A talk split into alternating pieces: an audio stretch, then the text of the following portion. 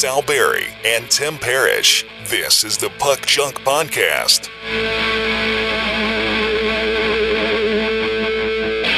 Hello and welcome to the Puck Junk Hockey Podcast. I'm Sal Berry, and with me is Tim Parrish, aka the real NFT on Twitter. That's your handle, right? The real NFT? Yeah, not for trade. Not for trade. Oh, is that what it stands for? That's what it stands for in my world. So all those digital cards are not for trade? Is that is that how it works? None of them are, especially the purple ones. Yeah.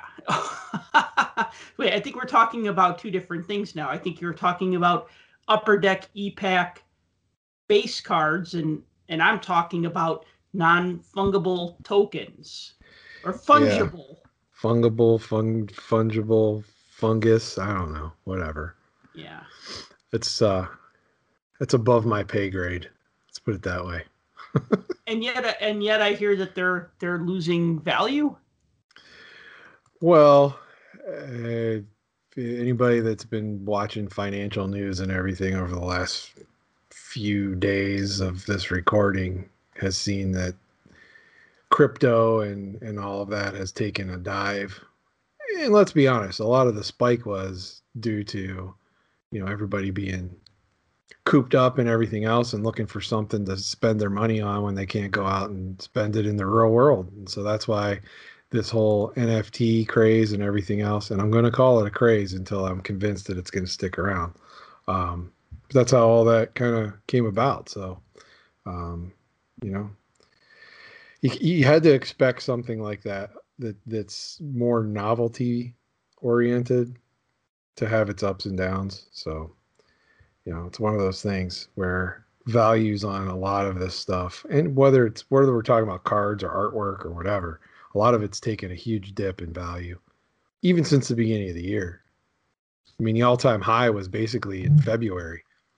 Um, biggest, the big, the biggest one is the is the Top Shot one, and I mean, if we want to get right into it, you know, there's a there's a class action lawsuit against Dapper Labs right now, um, and they are essentially saying that Dapper Labs is dabbling, Dapper is dabbling in securities um, and they're unregulated, so it violates security law. Um, and it's interesting because they didn't name the NBA as part of it, even though the NBA sponsors and is set up as part of the grouping. You know, you figure go after the ones with all the money, right? But they're not named in the lawsuit. But uh, they filed this in New York so it's not even in U.S. court, even though this is a federal thing violating security law. And they're a Vancouver-based company, so there's a lot of like red flags that went up to me. I mean, I'm no attorney or anything, nor am I an expert on, you know, NFT type stuff. But even I can see there's a bunch of weirdness to this whole thing. But you know, they basically value they value their company at like 2.6 billion right now because of the whole NFT thing with Top Shot and all of that. And the marketplace has been open since back in October of last year. And they've had like well over 600 million in sales since they opened up. So, but anyway, there's a class action lawsuit that, that essentially says that Top Shot moments are securities because they constitute investing money in a common enterprise with an expectation for profit on the back end. So, um, you know, if you're buying and selling and trading and doing whatever with these, the expectation is, oh, I'm going to buy it for X and I'm going to sell it for Y and I'm going to make a profit. Well, you know, we'll we'll see how this all works out in the end, but you know, it's stuff like that that kind of raises some eyebrows, I guess, when it comes to this kind of thing. You know, you go into the crypto part of it. I mean, that's a whole nother world. I've been trying my best for the last month to get anything related to crypto off of my Twitter feed, and I'm unsuccessful at it. well, one thing I'll point out real quick, um, just talking about securities, is uh, even though I have not made a purchase through it, have you heard of the collectible app where you can buy shares of sports memorabilia, like a like a mantle rookie or something like that? Yeah. So I It's did been around for a while. it's been around for a while, and I signed up for it a while ago um, because I wanted to start. Just I wanted to look into it. I haven't made a purchase on it yet, but when I signed up for it and I did everything, I had to jump through all these like I don't say jump through all these hoops, but there was like all this information that I had to give, including my social security number, because they're like, well, hey, this is an investment thing, so you know if you if you sell and get a dividend, you get your you know making a profit. And they basically it was like a stock market type thing where you know it was treated like a securities. And i thought oh well this is interesting.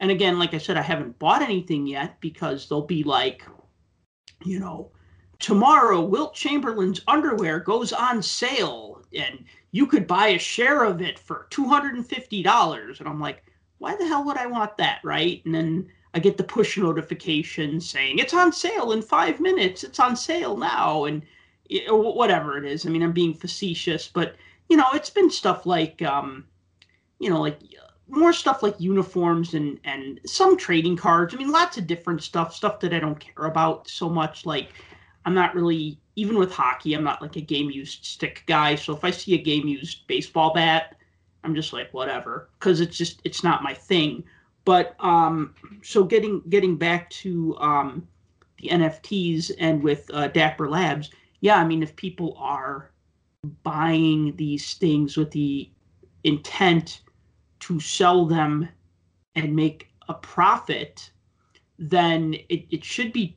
Well, I don't want to say it should be treated that way because I don't really care, but I could see how the how the government or whomever who has an interest in this said, you know what, it needs to be treated and regulated this way. Now, I don't want to see baseball cards go that way because I think collectibles fall under a different category. I mean, there are people who collect bottle caps, right? Bottle caps are not made with the purpose to resell. People collect the weirdest things, right? They collect marbles, they collect stamps. I mean, yes, they do issue stamps because people will buy, you know, when when a set of stamps comes out, you know, honoring famous historical figures or depicting Star Wars characters or whatever, um, people are going to collect those. But um, The they're thing not is, if you can find made- yourself an audience, you can sell anything. yes. I mean, that's I'm really saying- it. What I'm saying though is that I guess like what I don't want to see happen is collectibles like oh well these are baseball cards and they they're going to go up in value so we need to treat these at like we would treat a stock or something that's that's not what I want to see is what I'm saying. Now with NFTs because I don't really GAF if we're going to just stick with uh, acronyms I don't really care what what happens. Well, the thing is, you and I don't care about that. But see, here's the thing it- NFT is being used across the board for a lot of different things.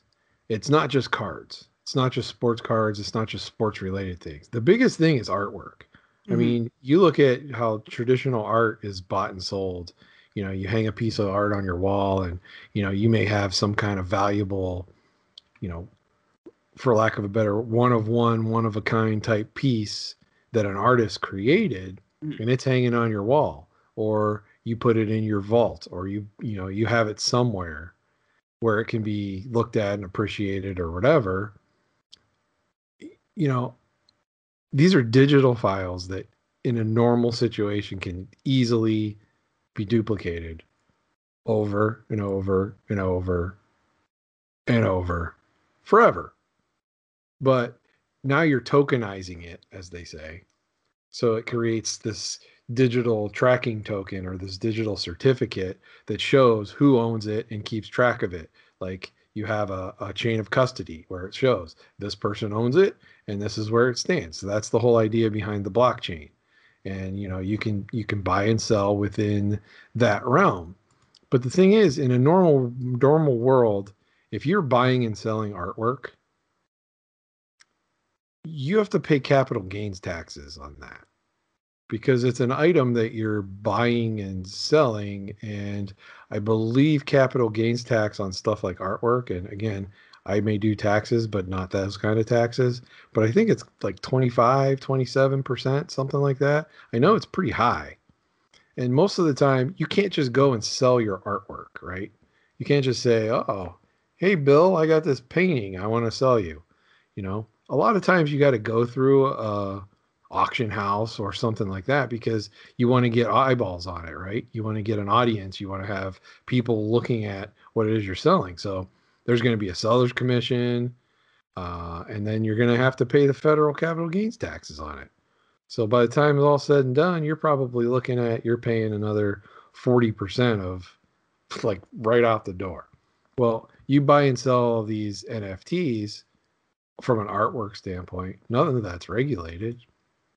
So, I mean, you're not paying taxes on any of it. It's not being monitored. You're not doing any of the types of things that you normally would if it wasn't a digital thing, right? So, I don't know.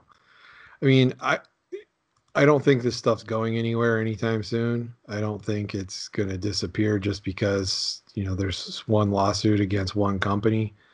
Um, you know, if if you're into this kind of stuff and you like it, more power to you. I I just I don't know. Well, what, since we are a hockey show, do you want to just talk really quick about the NFT that the New Jersey Devils sold? Yeah, so um, the uh, the New Jersey Devils were they're not they're not the first hockey realm to or the first hockey group or organization or person or whatever to jump into the NFT. I think that was was that Matt Tkachuk NFT Matthew Tkachuk. Yeah, yeah, Matthew. Yeah. yeah, yeah. I think he he had something a while back. I think we talked about it on one of the shows. Yes, but, we did. So, so the New Jersey Devils and um, a comp- company called uh, Fanaply, I believe is how you pronounce it um, who is a basically just an NFT company, and they offer NFT from all sorts of things, sports related, entertainment, music, that kind of thing. Um, they basically teamed up with the New Jersey Devils, and bids start at six thousand dollars for their digital collectible, which is a coin. Um, and you can get a physical replica of that particular coin too, and a pair of season tickets to next year's season as part of buying into that NFT. So if you're a Devils fan and you got to have the latest and greatest, well, there you go. Now I've looked I looked through their site, that Fanaply site, and they've got deals with other other sports people, including other hockey people. Tyler Seguin's in there too. He's got a like a moment type thing mm-hmm. where he's got um, like a li- some limited edition various things. I don't know what exactly they are. I guess they're just pictures because that's all this really is. So, pictures on a hard drive. Yeah. So, if you want season tickets, but you also want some NFTs for a cool six thousand dollars plus, you can uh, become a investor in New, New Jersey Devil NFTs. Now, is six grand uh, a bid or is that the buy price? That that's the starting bid, apparently. Ah, okay. Yeah. Yeah. So, uh, I I again I don't know. This is this is not. It's just not. It's not something that's in my wheelhouse at all. Really. I mean, it's just not something that I am into or care about or any of that kind of thing. I'm curious about it. I am curious about it. And I am interested in learning more about it. But at the same time, the more I learn, the less interested I am. Well, so but you know what? If you're like, if you're anything like me, you probably saw Pogs in the 90s and said, what the hell? Right? Like these are stupid and these will these will fall by the wayside. And sure enough, Pogs were stupid. Everybody realized it eventually. They fell by the wayside and and um, we all moved on. And I think that that's well, I don't know if that's what's going to happen here, but uh, you know, our NFTs, the Pogs of uh, of today. Well, and you're right. Pogs were kind of silly. Um, and I was never into the whole Pog realm. However, I do have, I do have Pogs. I have, in fact, in my ComC shipment that finally came, I have a Bill Guerin Pog from the World Pog Federation Canada Games. I got that 94, set. 95. Finally nabbed myself one that's been sitting there for well over a year. That's a pretty comprehensive set. And you know what else is that it's got a lot of different variations of the slammers. Oh no, wait a minute. Now I'm talking about pogs. Damn you, Tim. Look what you made me do. Hey, we're we're now a uh, a pog pl- pog pod. Wow, say that five times fast. Pog pod. The Puck Junk. Podcast. So that was that was my attempt at segueing into Yeah, look, you know, we're gonna we're gonna eventually get to Target as advertised, but yeah, let's we can save that for the end. Let's talk about your uh, COMC order because uh, it, it, it's it's a story eight years in the making. This is a story a long time in the making that we've discussed on here numerous times, and I've gone on my rants and tirades about the issues that they've been facing and everything. And we had the one show where we kind of broke down um, their CEO's interview that was done, and you know, it, it is what it is, and I'm not the, the only beginning? one, and and it, that's what I that's what I'll do. And I know I'm not the only one that's in the same boat. There's a lot of people that are facing the same issues with shipping and everything else. But uh, to rewind for those of you that aren't familiar, um, I've been on ComC for many years, uh, since back in, I believe, 2011, 2012, something like that. I've been using the platform. Um, used to see the guys at the shows all the time, talk to them, even talk to their CEO. He was very approachable. Everybody was. It's a great platform. It was really cool, um, and used it for a lot, you know, long time. Did some flipping projects on there and all sorts of things. So anyway, usually I would cash out my inventory of the things that I wanted to keep usually once every quarter, so every 3 months or so. I had enough in there that I would send a shipment to myself. Usually 200, 300 cards was usually what was what was in there. Um, however, with everything that was going on, I kind of held off and I didn't have it shipped. So finally last November, I decided, you know what? There's too much in here. I need to have this sent. So I put everything in, requested shipment, hit the button. Boom. Your order should ship in February. Now keep in mind this was November 11th. So 2020, November 11th, 2020. Um, so it was supposed to ship in February. Um, didn't ship. Never got a notification for it. Um, out of the blue, I got one that said, Your order is going to be packed up soon. That was about a week after I got it. It was supposed to actually arrive. I talked to myself when I tried to send emails to customer support and everything else. And I say that only because they didn't respond for a very, very long time. When they finally did respond, it was more of an auto response, what seemed like just bots that were running their system. Um, they hire out customer service, by the way, which has been discussed and talked about ad nauseum amongst the community. So if you're not already aware of that, they have a company that handles their customer service. Ugh. Um, so anyway, um, fast forward till what was it? A week ago. yes. Lo and behold, my order shows up. Exactly six months from the time I ordered it. So December, January, February, supposed to be supposed to ship February, three months. March, April, May, six months. That's when I actually re- received it. Wow. Now, I had a large order, It was a little over a thousand cards. Usually people just ship smaller orders. People that have been done the rush shipping, uh, the expedited shipping, all of those premium shipping services, they seem to be getting their stuff delayed, but they get it. Um, you know, one of the biggest issues that I have found, and you know, it depends on what side of the fence you're on, but I feel like their focus completely on eBay sales has what did them in uh, when they shifted to focusing on eBay and allowing for your inventory to be shifted over to eBay auctions, which puts, I mean, millions more eyeballs on what it is you're selling.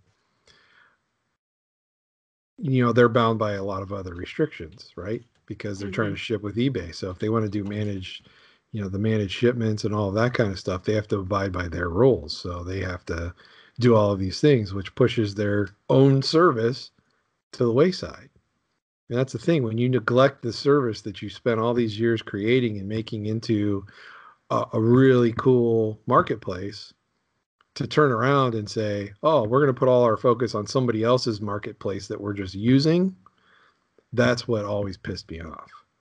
And I kind of felt like that was the the direction that they took and it just got worse and worse and worse I felt. And customer service kind of went into the toilet after that. Mm-hmm. So, and you know, everybody that's that's requested shipments from from back then, you know, if you if you heard that interview that that he did with um on the sports was it the sports card show or something like that on uh, YouTube. Mm-hmm. Um, and we talked about this before, but you know, he was basically saying that they were just at that point in time just getting to orders from August and September. So I thought, well, okay, I got two more months to go until until my number gets called. Wow. so, but it did arrive. I had two giant. If anybody that follows me on Twitter saw, I I posted a picture of two giant boxes, um, thousand I think those are thousand count boxes. I don't mm-hmm. think that mm-hmm. they might be eight hundreds. Oh, but two, two, one, two of them were packed. There, I mean, they were packed, and yeah, a thousand cards should fit in one box, but they put everything in penny sleeves. So, um, except there were some things in top loaders that were taped to the outsides of the boxes, which was interesting. But needless to say, it finally arrived. I've had some time to go through and pull out lots of stuff and I've been able to update some checklists and I've shared with folks online about you know things that I've had gotten in there and interesting stuff and all the various things that I've pulled from there but you know I'm glad it's here. Was it frust- was it a frustrating process? Yes. I, I voiced my disdain. I even sent to customer service people that did respond kind of my feelings about things and, and they don't they don't care about that because for every one of me, you know, there's a hundred other power users that, you know, pump them up and and you know preach their you know their righteousness. So, um, you know that's that's not me. When I see an issue, I can I say something. Um, I did. The communication wasn't over though because after going through the entire box, I did find that there were at least five cards that were supposed to be in there that were missing, that were on inventory. So, oh, and there was one that the so what they do now, and if you haven't ordered from COMC in a, in a while, uh, what they now do, they used to give you sheets in your box that were the printouts of everything that was on your order form. Yes.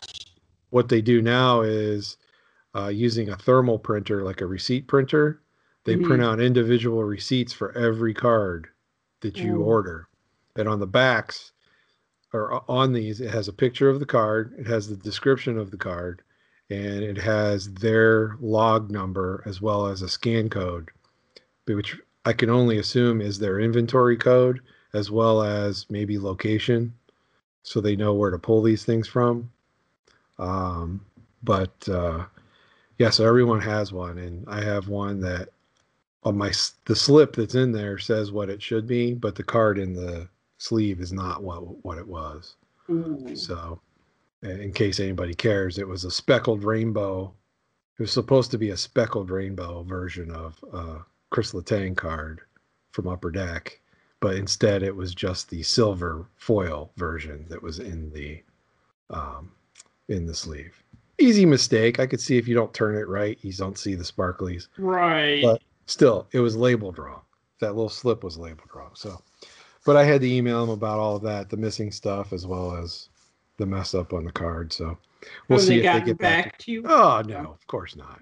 just just checking. No, no, no, no, no. that would that would be silly. Why would you do that? Why would you respond to anything like that? Come on. I expect to have to send two or three more before I actually hear something back from them. But Yeah. you know, Before you I wish I could back say about it's your yeah, and I wish I could say it's getting better. They claim that it's getting better. Any newer ones are falling into the newer shipping functions, and anything older they're getting caught up on. They say that they're getting orders out from February to March right now. I mean, I just got my November order, so if they're just now shipping February and March, I highly doubt that that's correct. But, you know, what do I know? Um, they just post pictures of their warehouse crew having fun in the back on their Facebook page. So join our team. yeah, and, you know they they bought a bigger facility and they've hired more people and yada yada yada, just like every other company has. But I don't know. I mean, I guess I've said all the bad things that I have to say about them. Am I still going to use them? Unfortunately, probably, because they're a go-between for EPAC if you want to dump EPAC cards, if you want to actually sell them rather than trade them Right. um, or you ship them to yourself and you have them. But even then, there's some cross contamination with the shipping between Upper Deck and ComC. So Really. there's that. So you're never going to get fully away away from them. Upper Deck constantly updates when ComC changes something. Upper Deck notifies their EPAC customers as well of the changes that ComC is making because they're strange bedfellows because of all that. So Well, funny that you There's mention that rough. because I- recently bought some Upper Deck E-Packs and I was thinking about getting the cards shipped to me from Upper Deck instead of transferring them to, them to COMC and then having them shipped to me that way, which is what I would normally do. But you're saying that that might not make that much of a difference is time wise? Well, I mean, even upper decks, upper decks lead times are a while too. Um, for for EPAC. So if you um, if you actually are looking to ship directly from EPAC and you place your order, I mean it's I mean I don't know. It it's a while. Right. I- I- I don't expect you to know the the turnaround times. It's just, yeah. I mean, it's it's it's frustrating because, uh, like like I said, I started buying. I actually bought a box of Upper Deck Series Two on EPAC, and then I bought a few more packs. And you know, I'm I'm getting together. Um, you know, I'm making some trades. By the way, if anybody wants to trade with me on EPAC, I am puck junk, two words on EPAC, and I'm actually trying to make trades um, for the first time in like years. I mean, Tim, you and I made a couple of trades, and like I've made a few other trades Good. with some people. But I I fleeced through, all your penguins cards from you fleeced me of all my purple penguins. Yes, Not to interrupt, by the way. it's okay. I just looked economy shipping. Like if I shipped my 54 cards that I have in my do not Okay. trade account, Mhm. September 15th for and that that would be $18.49 to have it to have it shipped mid-May and have it arrive mid-September. I could send you 54 cards for three dollars and fifty cents in a padded envelope with tracking. Well, you could pay $103 and they'll ship it out uh, 10 days from now. That's nuts. That's robbery. I mean, especially considering that like Mm. you paid a lot for the EPAC cards to begin with. I mean, depending on what you're shipping to yourself, uh, EPAC, I don't think has ever been designed to be like, here, I'm going to buy all these cards and everything that's a real card, I'm going to have shipped to myself. hmm I've never really treated it like that. I've treated it more like, okay, I'm going to put these in my hold pattern if they're ones I truly need and I haven't been able to trade for them outside or buy them directly. Hmm And if I ever get them before I'm able to ship them, they get moved back out. hmm So, you know, that that's how I've treated mine, but you know, being able to do the trades and all that kind of stuff is cool. And especially if you're going after like um, achievements and stuff like that, being able to build the sets and get the achievement cards, that's cool. It's fun. You know, even though the base cards aren't real, they're digital, but still the achievement cards are real. So if Mhm. you can if you can get to that point. But uh, in fact, I got my token this morning when I logged in that said, "You have successfully logged in for 365 consecutive days." So I got my little my little badge that says that I'm a eBay or ePack junkie. So Yeah, I got that badge. I actually, when they launched ePack, I logged onto it every day for a year, got my free pack, and got that little badge because I remember that badge was going to take me a year to get. So I was like, I, I set a little reminder on my phone to log into ePack every day, get my free pack, and then get that little badge. You know, get all the different badges that I could get for like free or no money. And And it's and- funny because we're opposite on that because we both signed up around the same time. right? You you went full bore right in the beginning, and I was like, eh, wishy washy, off and on. And I've been that way ever since until about probably a year, year and a half ago. I started paying more attention to what was going on on there and got way more, way more into what's on there. And see, we all have this whole conversation about NFTs and digital and stuff, but yet I'm into this. I'm also into Topps Skate too, which, you know, that's Well, not Skate- either. But I don't spend money on that one. skate has play value though if you do It the does. fantasy sports it has play value and it can be fun It does. um ePack it's basically a lottery ticket and the prize is whatever you think the most valuable card is in that particular set but why i changed my my view on on ePack and this is through conversations that tim and i have had is that you get to a point where you can only buy so much retail right retail has the same odds for young guns, which is good, but low odds for anything else. Like, you know, like you're less likely to get a portrait or a canvas or whatever, right? And you have better odds for that when you buy a um buy a, hobby pack. The thing is is that I wasn't going to spend $8 on a hobby pack for a box. You know, if you took bought a box of Series 2 Upper Deck, you're looking at like not $10 a pack, but you're looking at quite a bit. And it was actually cheaper to buy the e packs for $5. Now, okay, I'm not going to get the actual base cards, but this is how I'm going to get my um, get my young guns and get the other inserts that I'm chasing. yeah. That's one good way to get them too. So Hmm. So, um, anyway, um, getting getting back to uh, just some some new releases that I just want to touch on real quick.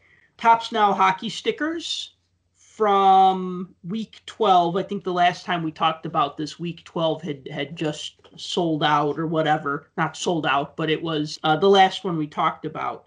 So week 12, 477 packs of Topps Now hockey stickers.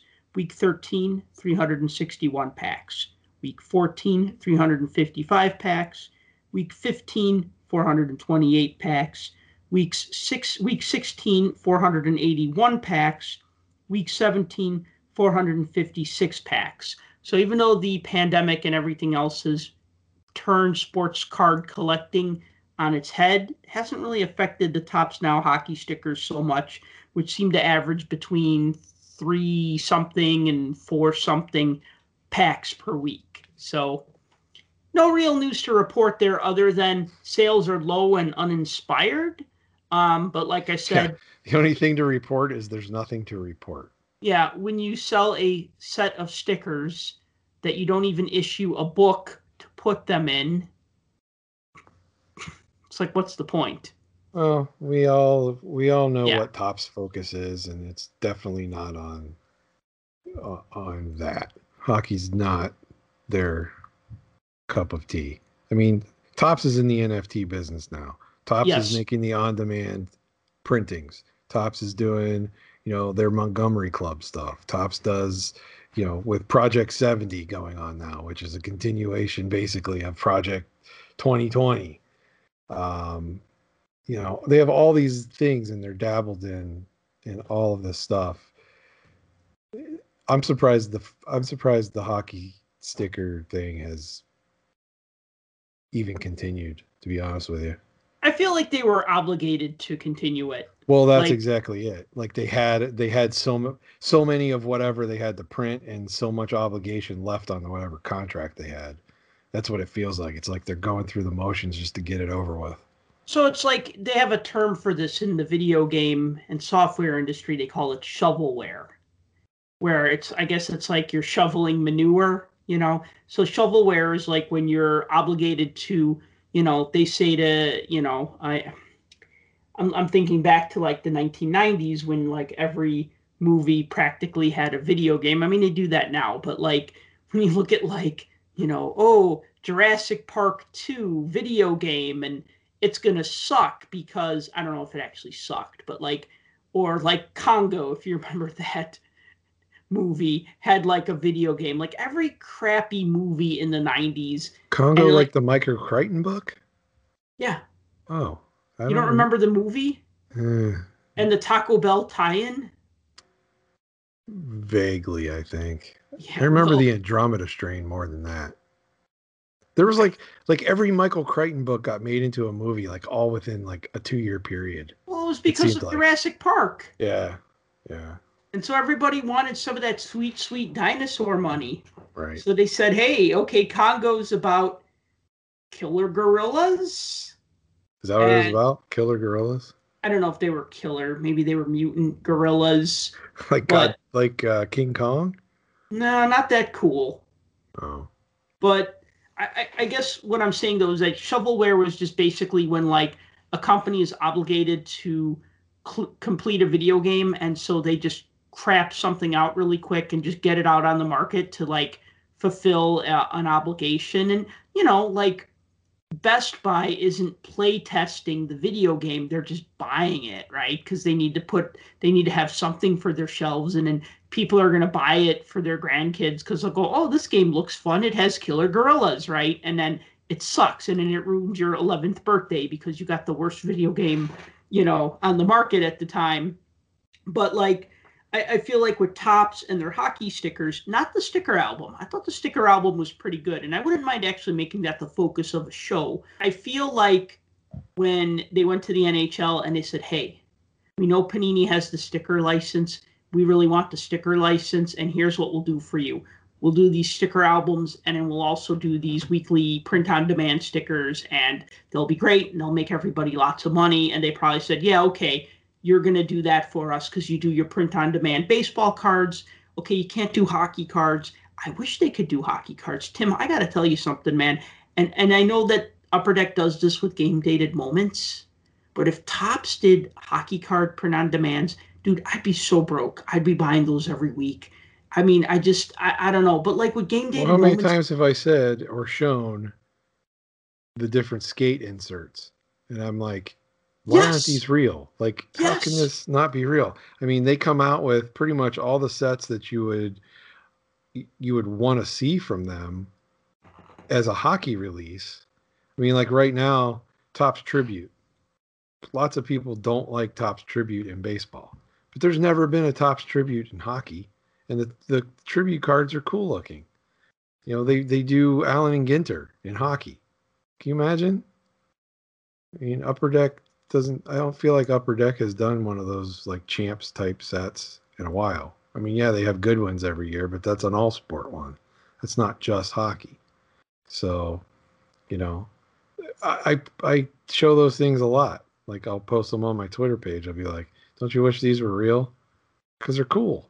They're really cool, but Yeah. no, they're just digital pictures on a screen. yeah, So yeah, they're It's too bad. Um, so, anyways, the Topps Now hockey stickers, nothing to report there. Um, not too long ago, President's Choice Trading Cards released a new set called Roots, which was about players from the original six era and backwards. So there are, you know, George Vezina cards. There's um, Bill Barilko cards. There's, you know, a lot of. Uh, let's take a quick look at who they got. Um, just taking a quick look. Bill Gadsby, Bill Mosienko. I'm kind of going in alphabetical order here. Let me skip around. Eddie Shore, Elmer Lach, Frank Patrick, George Vezina, Glenn Hall, Gordie Howe. You get the idea. And the cards range anywhere from about 150 to 300 each, and uh, they're numbered to three copies. Some are numbered to two copies, some are one of ones, and uh, they have a piece of game worn memorabilia. Sometimes it's a glove, sometimes it's a stick, sometimes it's a uh, jersey. Um, so those came out recently. Those look pretty nice. Um, and then another thing that just came out was um, uh, 2021 Upper Deck Trilogy came out. Uh, 2021 SPX is coming out next week. And then, of course, there's always game dated moments. Um, and I know that there's a non sports, or excuse me, not a non sports, a multi sport game dated moment set. Tim, you've been monitoring the game dated moment set, and you've noticed that the cards of rookie players tend to sell out very quickly, and the cards of other players don't sell out very quickly. Unless you're like one of the top tier superstars or rookie, that they'll sit for a little while. Now, a little while is relative because these things hit on Friday at nine in the morning Pacific time. So 11 o'clock where I am. Mm-hmm. And generally by 11:30 there's nothing left.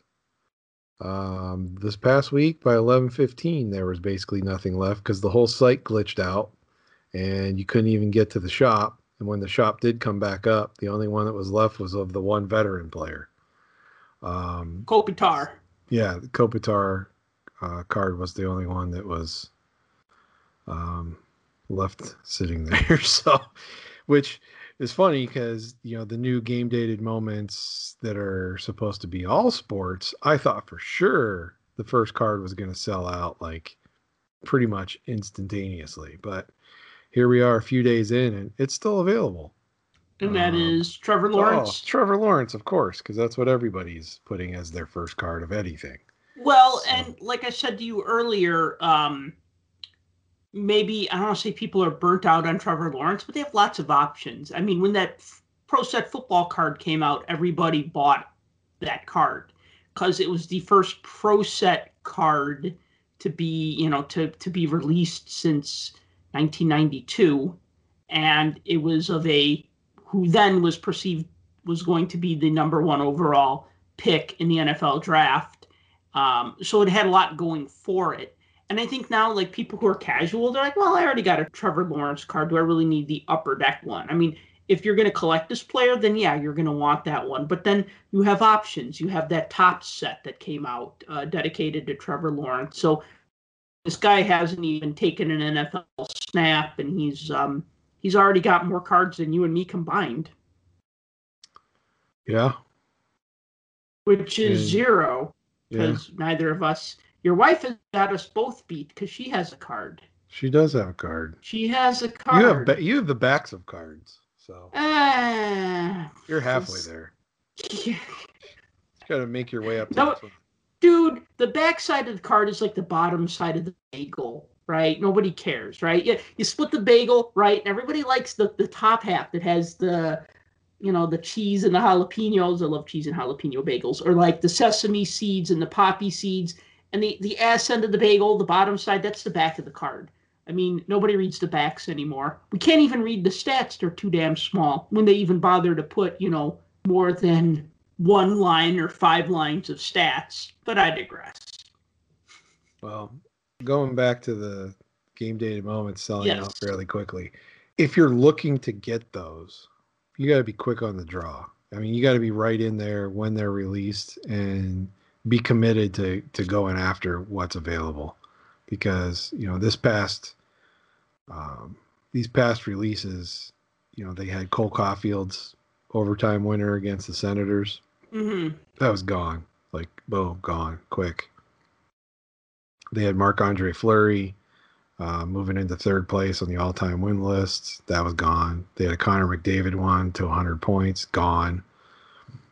The Ryan Miller one sat for a little while, and this past week the Anze Kopitar one, um, scoring a thousand points, sat for a while, but they go fairly quickly. So if you're into collecting those and stuff, I I feel bad, especially if you go and, and try to buy them brand new. Now, if you if you back collect them uh, and dig into the COMC marketplace, oh, you'll find all sorts of them from the last few years at various prices. Any of the new ones, though, forget it, because everybody wants a mint for these things, especially the gold variants. Forget about it. Yeah, I still need to get a Patrick Kane. I think from last season, or maybe it was this season. I can't. No, I think well one one of the seasons. There's like a Patrick Kane that I missed out on. I was like, oh man, but yeah, I'll have to I'll have to look into that. Well, and Um, the other thing too, not to beat a dead horse here, but ePack has been for hockey collectors at least. ePack has been uh, an alternative to instead of finding product retail. You brought it up about um, you know the difference between buying boxes retail versus buying pa- packs on ePack. I mean, it's been something. If you can't go to a retail store and find that, find hockey cards. Well, there's options available. Usually, this stuff sits on there for quite a long time, and you can pick up various packs from various years depending on what the things are. But I can tell you, over the last eight months, stuff's been selling out. Now, how do you how do you fathom that a digital product can sell out? Well, it's because there's actual product in the digital product. So if you have serial numbered things and have it set aside instead of being packed out because you know it's going to be in the ePack product, well, when the serial numbers run out, you're out, right? Mhm. you can no longer have it in you know have it out there so when all this stuff becomes sca- scarce i guess from a numbering standpoint that's when the packs sell out so you can't buy series one from this year anymore on ePack only series two is available uh, i think parkhurst and synergy are also available from this year Yes. but like series two from last year that was gone there's only series one. Um, you know there's various other releases. Parkhurst is on there pretty much forever um, just because most people don't buy it. And it's next to impossible to get the achievements on parkhurst but i digress. You can even go back as far as 1617, pick up some compendium for 99 cents a pack if you're if you're so inclined. Still and that's all finished, because you can't find stuff in retail still haven't finished my 1617 compendium set, by the way. But uh, You'll get there. There's only what three thousand cards in the checklist. 900 cards, and I think I need about 30. So I'm I'm getting pretty good. close. Maybe pretty you can get some good. trades. I, I think I'm going to do that actually. Um, now that I'm back on ePack, I'm Puck Junk, two words on ePack. Uh, look me up, make some trades, because uh, as I was saying earlier, um, you know, I've made maybe about 10 trades in the last week or so, but then all my prior trades were from like 2017. So I was just like, whoa, it's been a while. Um, Hopefully, you don't need Series Three because only one and two are available to buy if you're going to spend a couple bucks on packs. I probably need a few from C- Series Three, but um, but regardless, I'm not trying. I'm actually trying to put together the blue set, not the the, the physical cards of Compendium, not the Uh, not the digital cards, but the Gotcha. the actual physical cards, which I've had shipped to me in the past over time. I've actually been trying to build that set since 2016 17, a little at a time, usually taking advantage of COMC Black Friday sales, spring cleaning sales, and so forth, and picking up a lot of the cards for 27 to 32 cents a piece gotcha. and then only maybe overpaying for like I don't say overpaying because I want to say I probably spent like four dollars on like an Auston Matthews and it was worth it's it sells for more than that now. So I mean on some of the cards I just you know I paid you know like full, you know, five dollars or six dollars or eight dollars, and then other ones I've spent, you know, twenty seven cents. So Sure. in the end, it all kind of evens out a little bit. But look, you know, the the thing that we've been promising everybody we are going to talk about was uh, was Target. Target no longer selling sports cards and Pokemon cards. So let me just read a quick synopsis of what happened on Friday, May 7th. A man was attacked by four men in a Target parking lot in Brookfield, Wisconsin, a suburb of Milwaukee. The man drew a gun to protect himself, and the four men were arrested. Uh, Target will temporarily stop sports start stop selling sports cards and Pokemon gaming cards at stores for now.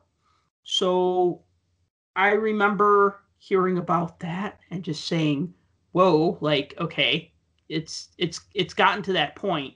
Like, you know, over the past year we've seen, we've heard, we've talked about people buying up packs and boxes of cards at retail, flipping them for a quick profit because now everybody, not everybody, but a lot more people are collecting sports cards. So somebody can buy a box of cards for $10 and try to sell it for $20 or a pack of uh, I mean, I was making fun of I saw somebody selling packs of like Panini Prizm basketball cards. And it was like a 10 pack lot and they wanted like $260 and i saw this on the mobile app OfferUp and i like screen capped it and i like tweeted it out. I'm like wow this dude's crazy. And then like two days later that was like sold. And i'm like wait somebody was actually willing to pay $26 times 10 for 10 packs of cards that normally sell for $10 and that's when i knew something was up. When I saw packs that I knew were ten dollars, because I remember walking into Target and seeing like Prizm basketball and football. You'd walk in, you'd see everything, and you'd grab a maybe you'd talk yourself into buying a blaster or two of hockey or a couple of fat packs or whatever.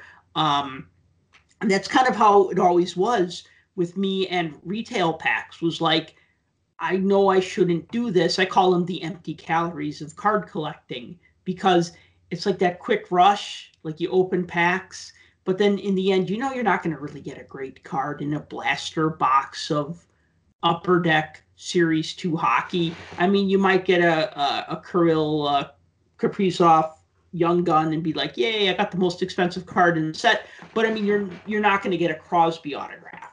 So um anyways so this has just kind of been this has just been kind of a trend where it's it's gotten to the it went from like people buying packs and selling them at a profit to people stalking and harassing.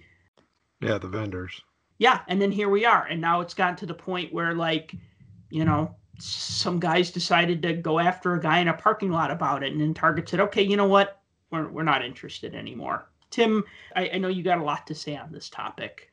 Do do we want to call that moment the straw that bro- broke the camel's back? I mean because i think this has been this has been in the works for a while now because you got to look at it this way. You know i don't know how many of our listeners out there work retail or have worked retail before uh, especially at a big box retailer like a target or a walmart or, or somebody of that nature. But i can tell you even though it's been years since i've done that it's not that different now than it was back then. And you know trading cards have always been one of those items that has been vendor driven. They're delivered by vendors, they're stocked by vendors, the shelves are cleaned up by vendors, price changes may be done by the staff that's there, but ultimately the signage and everything it's the responsibility of the vendor in order to take care of it. That's the way most big box retailers work and always have worked on non-inventoried product, which is what really that, one of those things are. Yeah, and you know, a lot of companies have those types of things because it's a deal that they work out with the distribution companies uh, in order to sell shelf space. And really, all it is is one of the companies comes along and, you know, whoever that may be, they rent shelf space on a national level that says that they can be in X number of stores across the country in various markets, and they will get four foot, eight foot, 12 foot, however much they're renting. And part of the deal is that they bring the stock, they stock the shelves, they face it, they do all of that kind of thing. Well, this is profitable in some ways for the retailer because it cuts overhead on that particular product or that particular space. Knowing that there's going to be a vendor in there that's going to handle most of it, you don't have to devote the time and effort with employees, right? You can you can move them elsewhere. You don't have to front face the shelf, you don't have to clean it up, you don't have to restock it, you don't have to do any of that kind of thing. So that's good. The problem is with the fever pitch that cards have taken, it's now become an issue for the people that work there because the vendors aren't always there to do what they need to do all the time. They're there when they have to deliver the product, they're there when they have to restock. They're not there every day during the week to monitor what goes on to pay attention what they're out of stock on and to monitor what people are buying and when they're buying it and reordering and all of that kind of thing. They're just not. They're not doing that. They have territories to cover, they have places to go, they have the other things to take care of. Well, now you've put extra work on the employees, extra work on the management. They have to figure out, okay, well now we have to go and do this and now we have this whole entire section here that's been wiped out by three people that came here and bought everything that we had on the shelf now we've got 16 feet 8 feet 12 feet whatever it is of empty shelf space that we can't put anything on because it's owned or rented as part of a contract by a vendor they don't like that but if that? it's selling hold on if it's selling though look Target makes money on cards that sell in their store, right? They they got to get a not as much as you would think Not as much as you would think. not as much as you would think but yes they do make money on it So if somebody comes in, if if there's ten thousand dollars of of trading cards on the shelf, and somebody comes in and buys all of it, or three people buys all of it, that's still making me making the store money.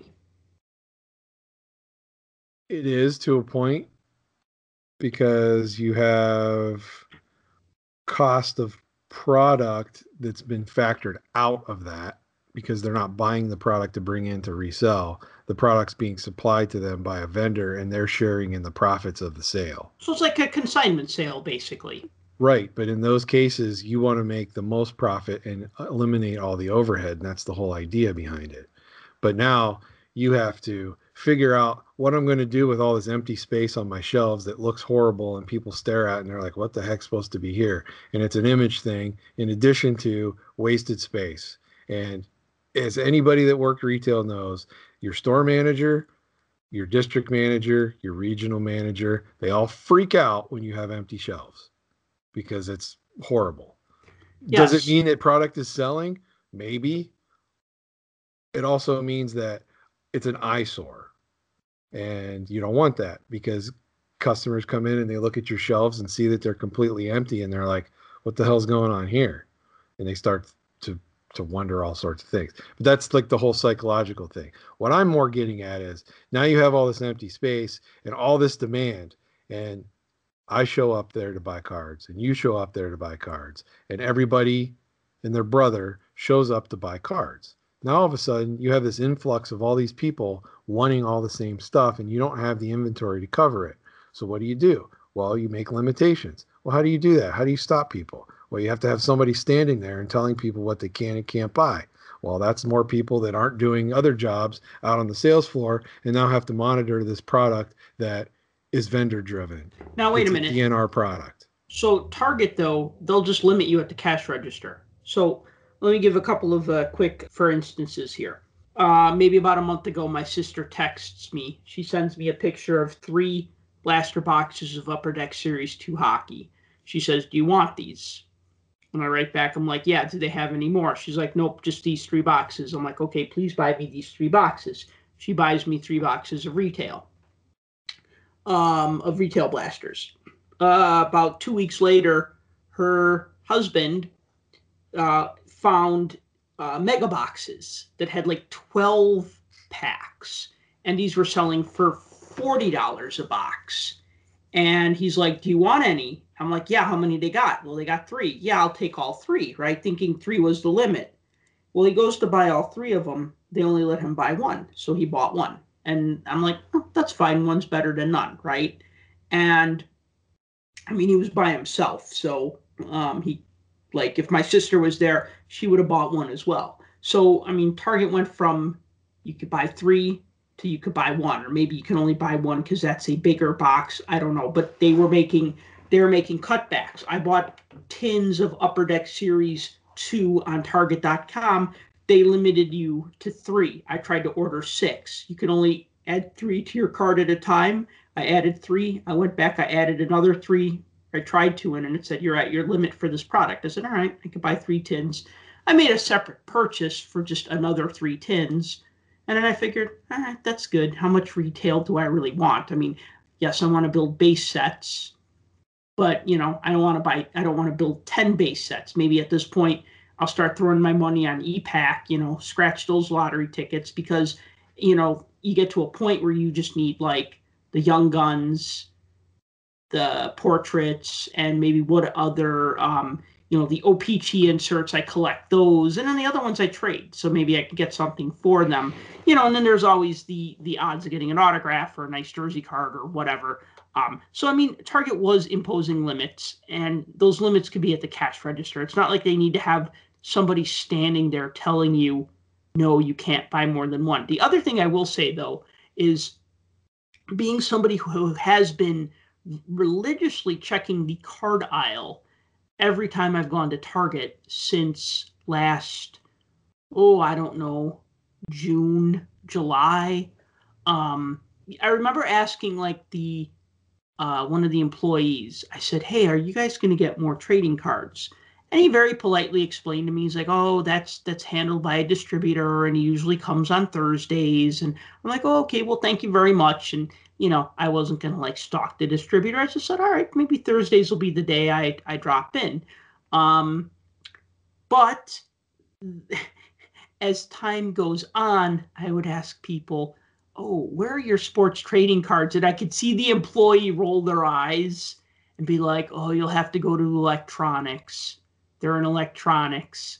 Or, you know, they'd kind of like shrug and they'd be like, yeah, we don't have any cards this week or whatever. Like, so I could tell that I wasn't the only one asking them that question. Um, in fact, like one time I go to electronics, they don't have them there. I ask the person electronics, they're like, oh no, they're in toys. I go to toys and they they didn't have any. I mean, they had empty shelves where they were supposed to be sports cards. Um, and the only other thing I will talk about as far as talking with employees was like soon after Target decided to pull the cards. So this is about a week after um, the the incident. Um, I talked to somebody in customer service. I actually had to make a return, return um, some clothes that I bought at Target, and um, I said, "I promise you, I'm not one of those crazy card guys well, okay, maybe that was not a great promise, but you know, close enough. I'm not the type to. I, I, I, guess I am one of those crazy card guys, but a different kind of, you know, the kind that blogs about cards, not the kind that like stalks like distributors and and, and tries to memorize like which Walmart he's going to go to next or whatever. But as, I just as said, Topps would say, final product subject to change. yeah.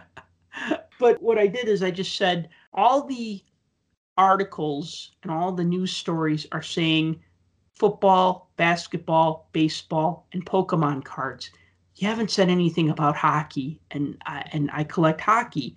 And the the guy in the customer service, he just you know he smiled and he said, "No, actually, we're we're doing away with all sports cards." He says even NASCAR, even Ultimate Fighting Championship. He said the only thing we're keeping in store are Magic cards. He said those are the only things we're going to be selling. And at that particular target, he told me that those were going to be uh, locked up or behind um, customer service. So you had to like ask for them.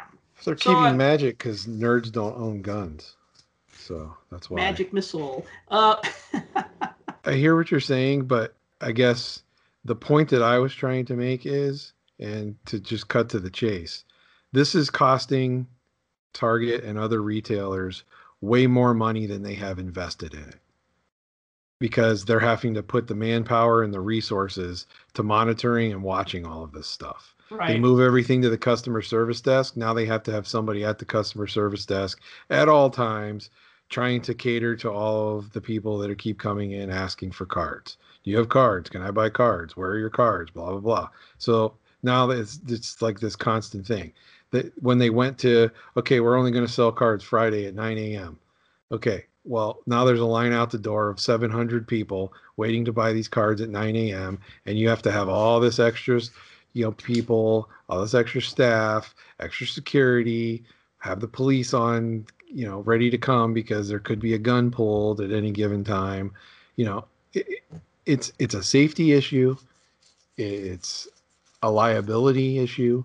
It's uh, it's a manpower issue, and it ultimately boils down to money. Look, we don't know what the markup is, right? Unless you actually worked there and you were scanning the stuff to see what it really was, you don't know what the markup is. But I can tell you, this is years ago. I had a conversation with my local uh, card shop owner back in the day, and I'm like, I just wanted to kind of level and figure out what exactly he makes off of a box of cards because you see the prices and even back you know prices now are absolutely insanity but you know we're talking i don't know 2013 14 maybe Mhm. 15 time frame so and we talked about it and i don't remember what the actual product was but if he bought a $1200 case from his distributor he might have made 150 maximum 200 bucks off of that Wow. on a $1200 case. So that means it cost him $1200 and what he's selling it for in order to make money he's only going to make 100 to 200 bucks off of what was actually being bought. And that's buying from a from a distributor like a wholesale distributor That's way So- too much money to invest to make 150 Well, that's- bucks. and that's the thing. How can you be a card store and not have the product? You have to because it's what brings people in and that's what people expect.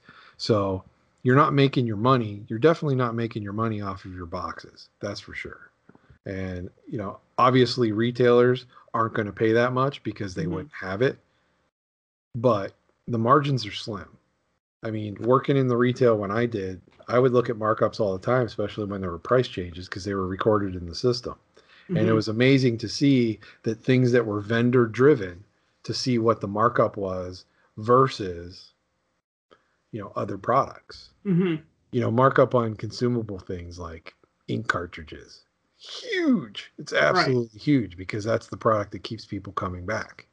You know paper products things like that huge markups software?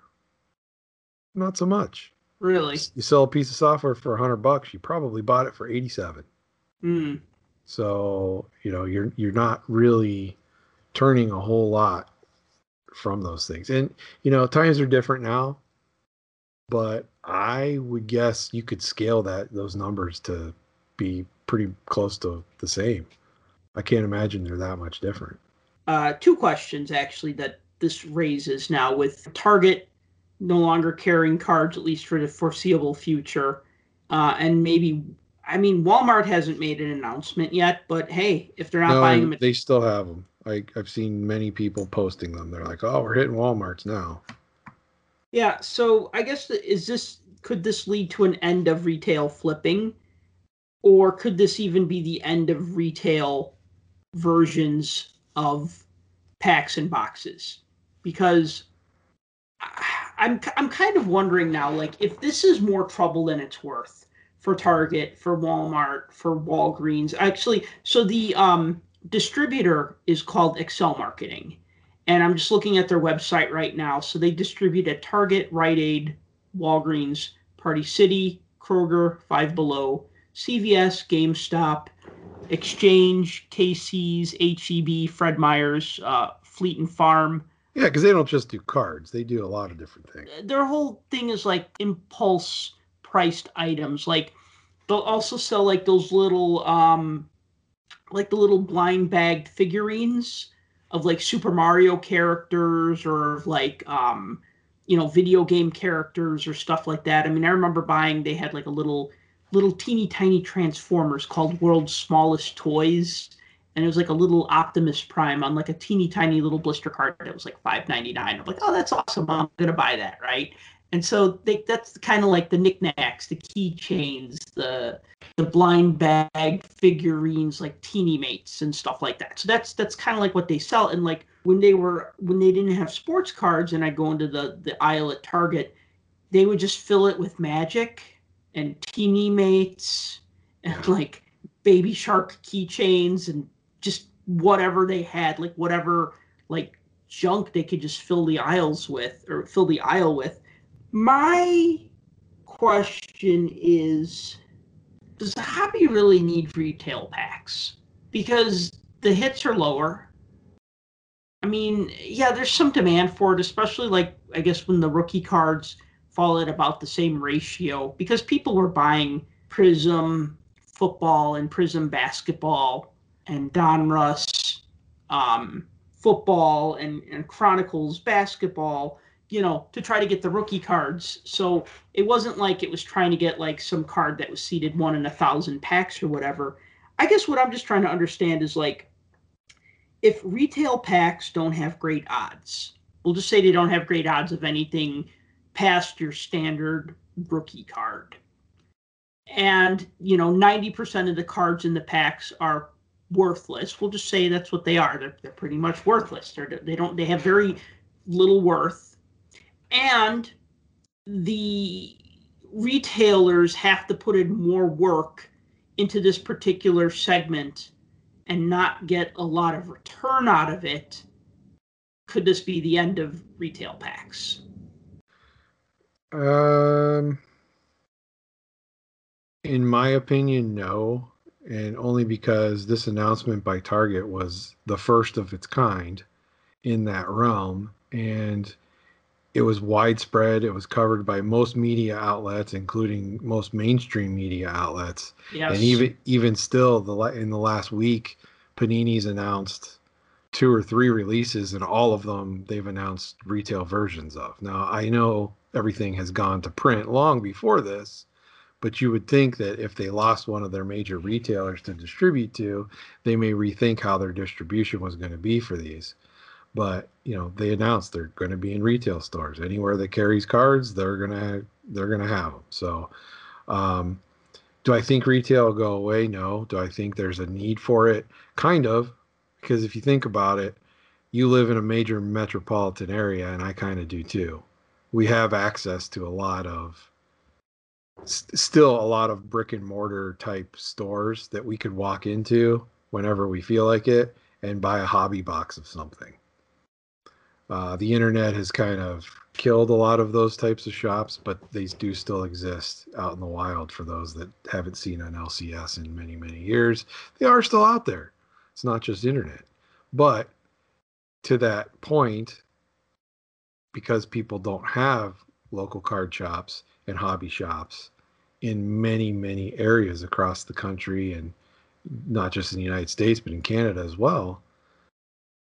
This is the only option that people have to buy cards if they're going to walk out of somewhere with physical product. So, if you took away the retail option completely, I think you might run the risk of losing a large segment of the collecting community hmm. especially those that only open new product that like busting wax and like opening new product. I mean, because if you have no access to physical product and you're not about to sit online and you know try to buy things that you've never seen, touched, felt, anything like that, you know, if it doesn't attract your five senses, there's many many collectors out there that that's that's what they're about. Now, obviously you're still going to have your investor types that are looking for the flip and looking for the profit and everything else that are going to dabble in all of that too but at the same time there is a demand. I mean there really is. And regardless of what you think the odds are good or bad on a product there's still people going to buy retail. There really is. And i don't think that market despite the fact that target said that we're not going to carry it anymore there's other retailers that will that are nationwide like a walmart or like a you know Walgreens has some exclusive product that they carry, or a Meijer, which is more regional oriented. But I mean, you named them all. XL's got them on a list of everybody that they work with. Um, so depending on where you're located across the country, you know, you probably have one of those stores nearby. You may not have a, a local hobby shop, but you might have one of those where you could go and get your card fix rather than have to order something online, sit and wait for it to be shipped, and you know, takes maybe takes some of the joy out of it for you. True, and I will say that when I got back into hockey card collecting as a full time hobby in 2005, 2006, actually at the end of 2005.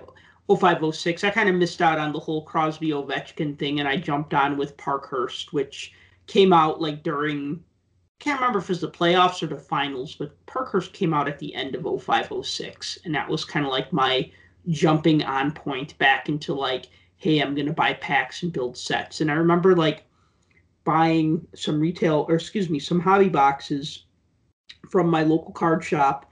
But then I remember going to Target and just buying tons of blasters because I was just able to pick them up pretty quickly. Like they had them it's just like, okay, how many multiples of $20 do I want to spend? Well, I'm gainfully employed right now, so I'll buy five blasters, you know, because the ratio for the rookie cards was the same. Maybe the odds for the autographs was a little lower, but I didn't care. And I remember like the next season, like I bought like three blasters of O-Pee-Chee, and one of the hits I got was a signed Marcel Dionne card. And I'm like, this is awesome for a blaster, right? So I do get it. Like I do I do get the appeal of like walking in and just saying, you know what, I want to spend 20 bucks on cards. I don't want to spend 140 on a box. I just want to spend 20 bucks, get some cards, open some packs, and build some sets. I mean, it was even like that back in like August or September. You know, me looking for cards. I was at a Target that I didn't normally go to, and they had MVP fat packs, and I grabbed like six of them got in a line, thought about it, went back and grabbed like the other four, and said, ah, screw it. If I'm buying six, I'm going to build the set, right? I might as well just buy what they got because I'm going to need to build that set, right? So, yeah. yeah. So I, I, I get it. I totally get it. Yeah, so like like I said, I don't I don't think you can take retail completely out of the equation. Now, of course, that's going to be dictated by whether or not the retailers even want it all out. I mean, if you know Target says we don't want to deal with this hassle and we want this to just stop, so we're going to either temporarily suspend or permanently suspend sales. Well, Target's a big retailer.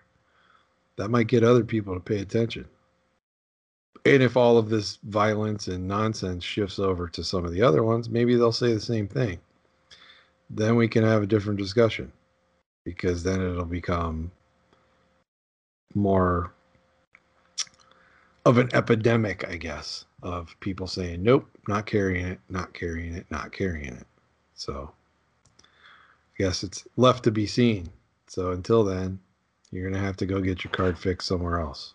All right. Well, I think I've pretty much said anything that everything that I've wanted to say about this topic. Got any any last things to add to this before we uh, wrap this one up? Definitely not about Target. That's for sure. I'm done complaining about COMC, so I got nothing else to say about that either. Gotcha. I guess I'm done. You left me speechless for the first time ever. Okay, yeah, I guess that's it then. So thank you for listening to the Puck Junk Hockey Podcast. As always, if you've enjoyed this show, Please like, please subscribe. Please consider writing us a review on Apple Music. Follow us on Twitter. I'm at Puck Junk. Tim is actually at the real DFG, not yes. the other funny Twitter account that I said he was. Maybe I should change that. I think you should. should just change myself to the real NFT. Well, anyway, uh, until next time, uh, peace out and collect what you like. For more hockey goodness, follow us on Twitter at PuckJunk.